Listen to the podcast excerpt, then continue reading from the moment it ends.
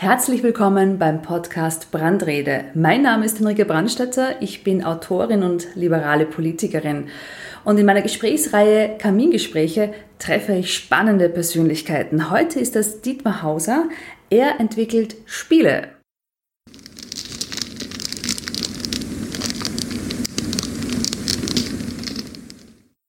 Wir sind hier bei dir zu Hause im 23. Bezirk. Du arbeitest von zu Hause aus. War das immer schon der Fall?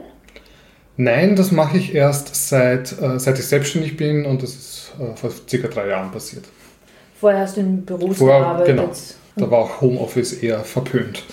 Warum war das verpönt in einer Branche, die ja eigentlich aus vielen nerdigen Menschen auch besteht, die gerne zu Hause arbeiten? Ja, es, es besteht das eine hartnäckige Idee, dass wenn man gemeinsam kreativ sein will, äh, sich auch auf demselben Platz zusammensetzen muss. Und darum werden einfach alle, die im selben Projekt arbeiten, möglichst nah zusammengepfercht, damit angeblich der Informationsfluss besser läuft.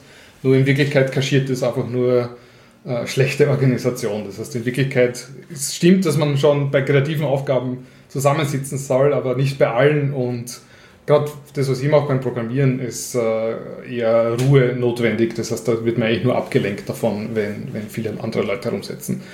Und es gibt natürlich auch den zynischeren Grund, äh, ist, dass einfach äh, offene Bürolandschaften günstiger sind, als wenn jeder ein Einzelbüro gibt oder wenn man irgendwie drei, vier Personen Büros macht.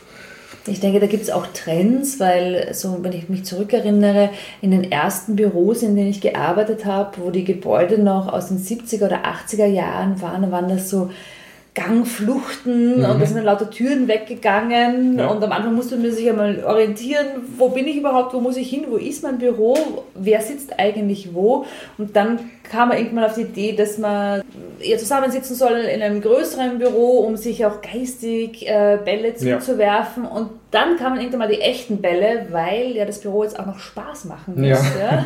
Und Spaß kann man nur haben, wenn man, wenn das Büro ausschaut wie ein Kinderspielplatz anscheinend. Ja.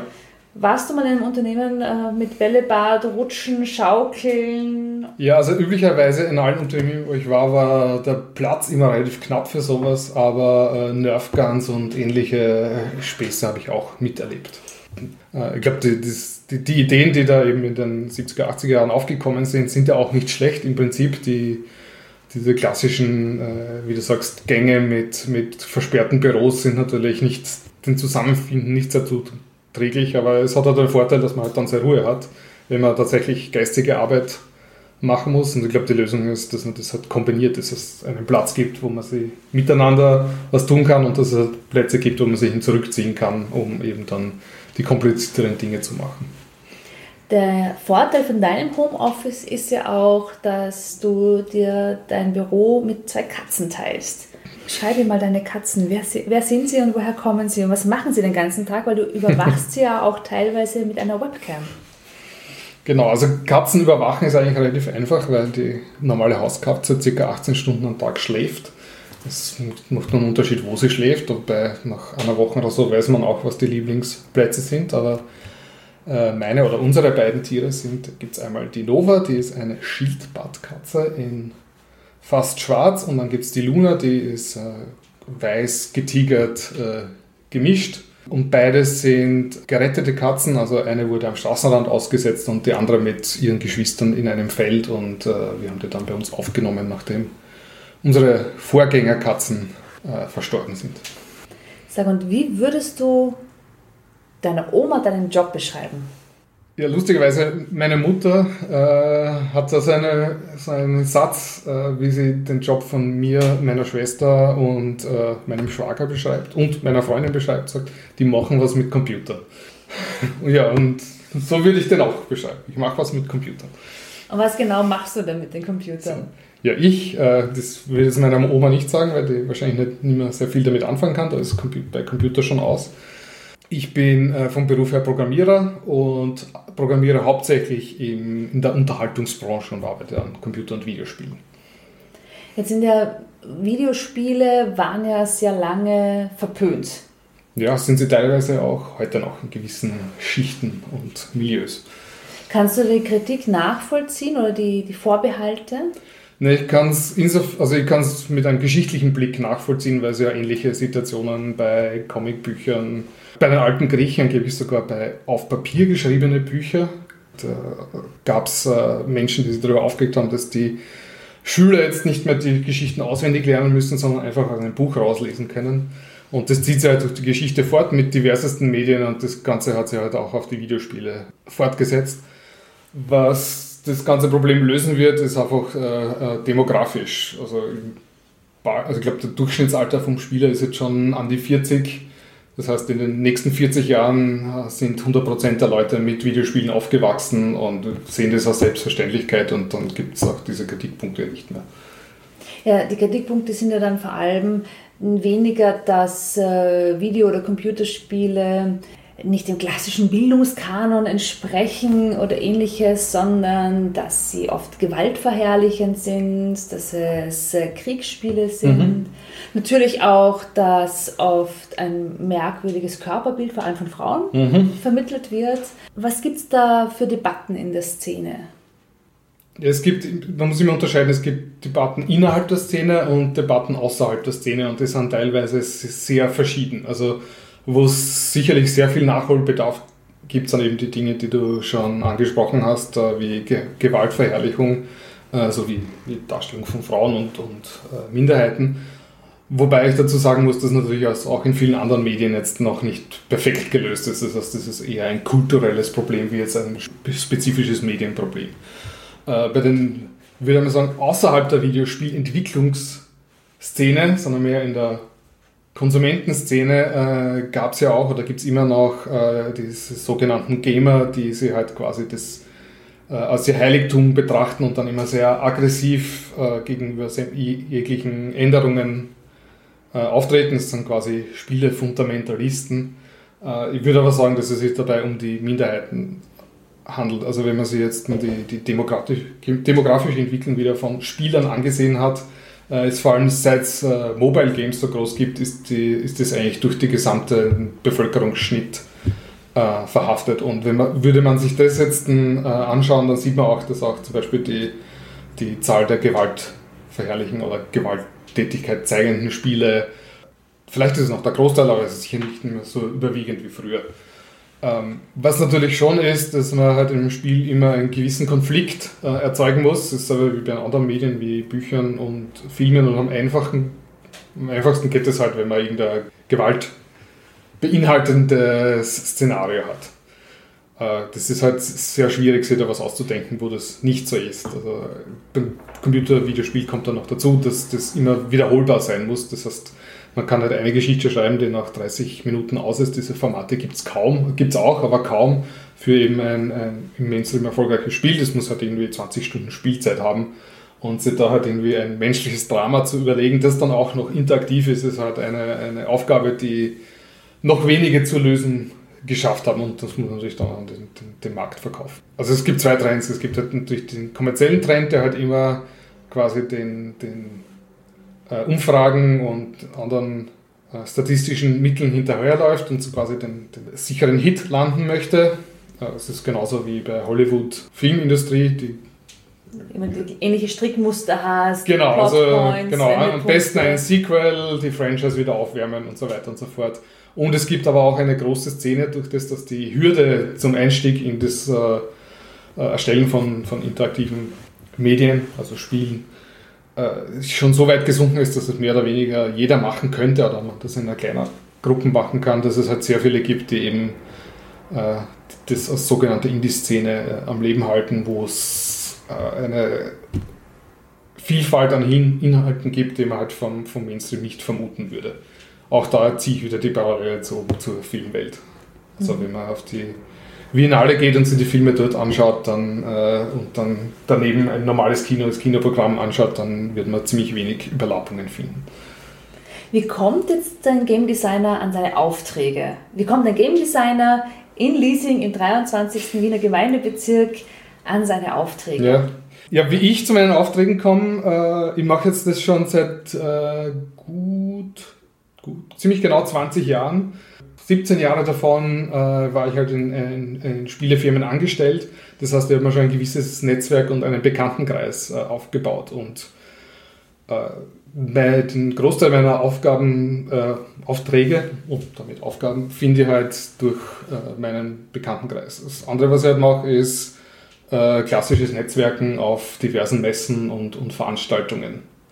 Oder ähm, ich habe auch einen Internetauftritt, wobei ich nicht glaube, dass das besonders viel bringt, äh, aber so Tools wie LinkedIn zum Beispiel, äh, da flattern auch manchmal Interessenten rein. Aber das, das Hauptding geht mit persönlichen Connections, wie wahrscheinlich in sehr vielen anderen Industrien auch. Wo sind deine Hauptauftraggeber? Wo sitzen die? In Österreich, in Europa?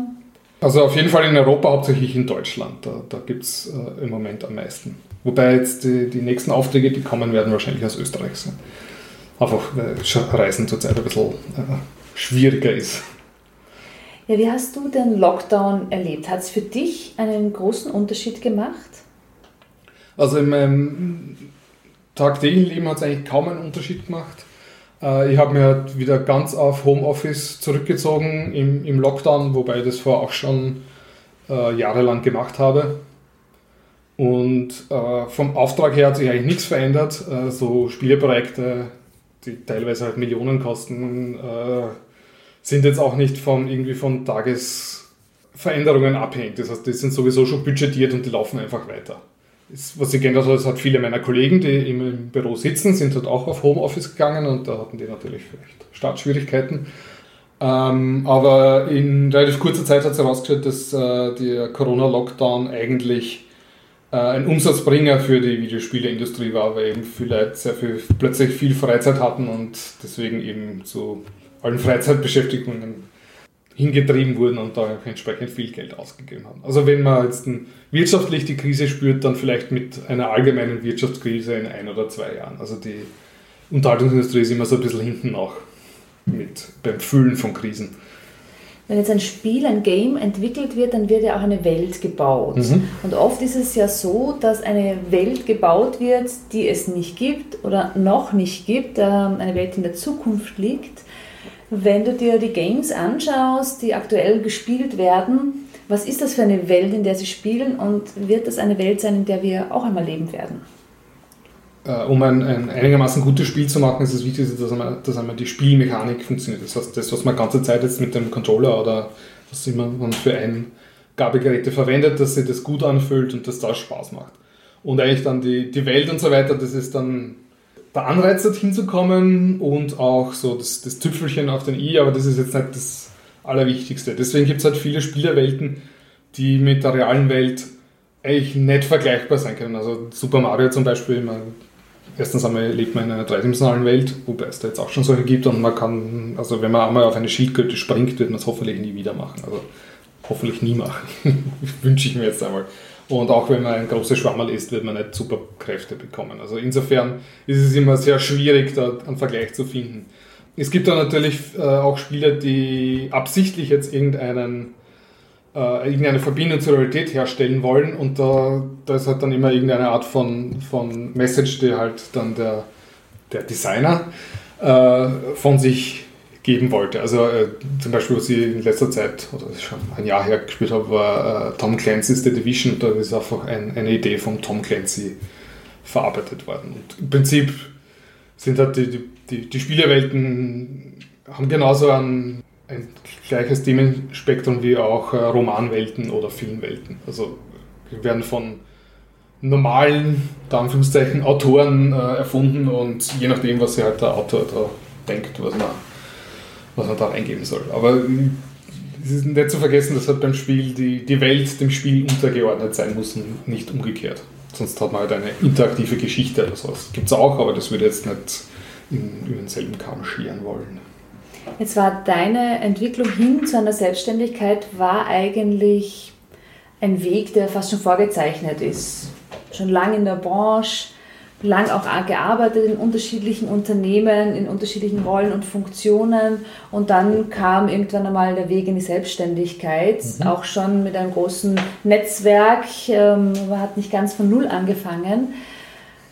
Was ist das, was du jetzt jungen Menschen raten würdest, die sich in deiner Branche selbstständig machen wollen? Und auf der anderen Seite, welche Rahmenbedingungen braucht es, was muss sich verändern oder verbessern, damit Starts auch gelingen oder auch das Berufsleben dann ein mhm. gelingendes ist? Ja, also jeden individuell würde ich nicht raten, nach der Schule mit der Selbstständigkeit zu be beginnen. Ich kenne da auch Erfolgsgeschichten, äh, aber es ist halt sehr schwierig, weil äh, die, die, die Spieleszene relativ übersichtlich ist und halt sehr viel mit Bekanntheiten gearbeitet wird. Also wenn man jetzt so komplett sein eigenes Ding machen möchte, dann kann man das tun, aber das ist halt Hard Mode. Also dann muss man sich quasi mit eigener Kraft etablieren, so wie halt ein, ein, ein Sänger oder ein Musiker oder irgend sowas auch. Also kann man machen, würde aber jetzt nicht als den, den leichtesten Weg jetzt bezeichnen. Also ich würde jedem raten, äh, einen Job in einer Firma zu finden und sich einmal anzuschauen, wie funktioniert das überhaupt. Was aber schwierig ist äh, äh, für Firmen, äh, um eben viele junge Talente einzustellen, äh, ist einerseits, dass halt in Österreich oder generell in Mitteleuropa zumindest die Gehaltskosten halt sehr hoch sind. Also jeden, den man extra einstellt, muss man halt sehr, sich sehr genau überlegen, äh, weil auch die, je nachdem in was für einer wirtschaftlichen Situation man ist, aber üblicherweise sind die Margen in der Spieleentwicklung, die man verdient, nicht sehr groß. Also es gibt Ausnahmen, die werden dann immer groß berichtet, aber so 90% der Firmen verdienen nicht besonders viel mit ihren Produkten. Und 90% von dem, was sie verdienen, geht halt dann an Gehälter wieder an die Mitarbeiter raus. Oder beziehungsweise halt an, als Abgaben an, an halt diverse andere Sachen. Das ist einmal die, die eine Sache. Äh, und das zweite ist, äh, es ist auch besonders in Österreich, äh, gibt so ein, ein Loch bei der Finanzierung. Also es gibt, äh, gerade in Wien, gibt es eigentlich ganz gute Förderungen, wenn man jetzt ein, ein neues Projekt starten möchte oder so und kann man halt irgendwie bis 100, 200.000 Euro vielleicht bekommen. Ähm, das ist aber üblicherweise nicht genug, um ein Produkt zu schaffen, das dann auch das Geld wieder reinbringt. Äh, und was fehlt, ist quasi dann die nächste Stufe der Finanzierung. Also es gab in Deutschland zum Beispiel einmal so einen Fonds, der sich quasi mit äh, Computerspielefinanzierung äh, beschäftigt hat. Irgend sowas in der Art wäre halt gut. Also wenn man in Österreich Investoren findet, dann wollen die halt üblicherweise ganz sichere Sachen haben, also Waffen, Gambling, was es halt so gibt, Energy Drinks. Ähm, und da gibt es auch manche, die Spiele finanzieren, nur da ist es dann halt eher eine Werbeaktion. Generell, die, die Spielentwicklung ist ein sogenanntes Hit-Business, das heißt, äh, man hat halt macht zehn Projekte und eins davon wird erfolgreich und die anderen neun davon sind nicht erfolgreich. Das heißt, das Risiko, wenn man ein Projekt startet, ist natürlich sehr hoch. Das heißt, niemand kann zur Bank gehen und sich dafür einen Kredit aufnehmen. Das würde man nicht kriegen, außer man hat ein Haus zur Haftung und dann, wenn es halt nichts wird, in 90% der Fälle, hat man da kein Haus mehr. Also das äh, wird niemand machen. Also dass es da irgendein Risikokapital gäbe, wäre eine gute Sache. Hast du ein Spiel mitentwickelt, für das du dich heute schämst? Nein.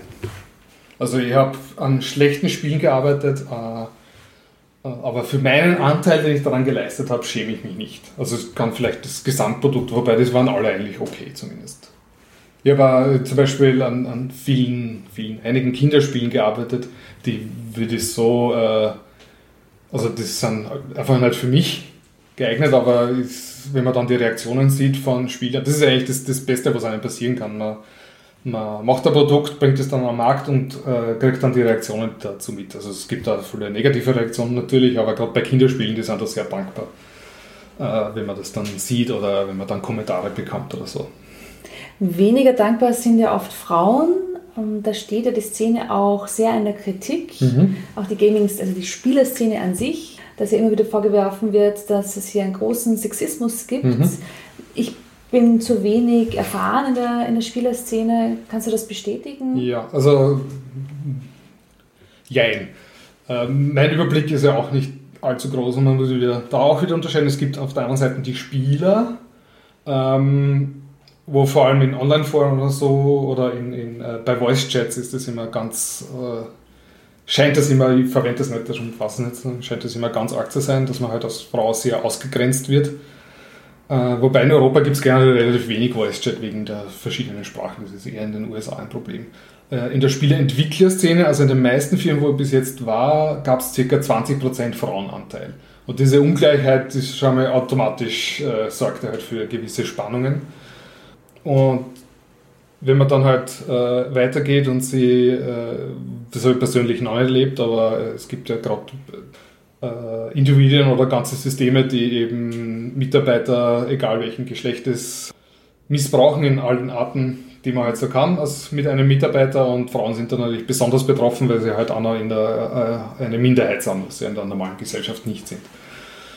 Leider gibt es da auch nicht wirklich eine Lösung in Sicht, äh, weil wenn auch auf Universitäten oder sogar Schulen schaue, dann gibt es halt bei Spielentwicklung ist halt nochmal ein technischer Beruf, äh, ist da der Frauenanteil auch nicht viel höher. Das heißt, in der nächsten Generation wird es da keine wahnsinnige Änderung geben. Was können wir tun, damit mehr Mädchen und junge Frauen den Beruf ergreifen und anfangen zu coden? Ja, also was man tun müsste, bin kein Pädagoge, was man halt vorstellen lassen tun müssen, ist das halt äh, schon so früh wie möglich damit zu beginnen, äh, eben auch diese technischen Berufe schmackhaft zu machen und ich weiß nicht, ob das heutzutage noch gibt, aber wie ich jung war, war zum Beispiel Handarbeiten und Werken getrennt. Die Burschen haben halt gehämmert und die Frauen haben halt gehäkelt. Und das ist natürlich exakt, also da, damit erschafft man dann genau so eine, so eine Situation, in der wir heute sind. Und ich weiß nicht, wie das jetzt zum Beispiel mit äh, EDV-Unterricht in, in äh, Volksschulen oder Hauptschulen oder Gymnasien oder so weiter ist. Ich würde mir halt wünschen, dass sämtliche Schüler gleich gefördert werden bei diesen Dingen und halt auch mal das, das Meme, dass die technischen Berufe Frauenberufe sind, halt möglichst wenig wiederholt und auch die, die Vorurteile, dass halt Frauen kein Talent dafür haben, weil das äh, gibt, das ist einfach nicht richtig. Ich danke dir für das Gespräch und für die Zeit und jetzt zocken wir noch ein bisschen. Okay.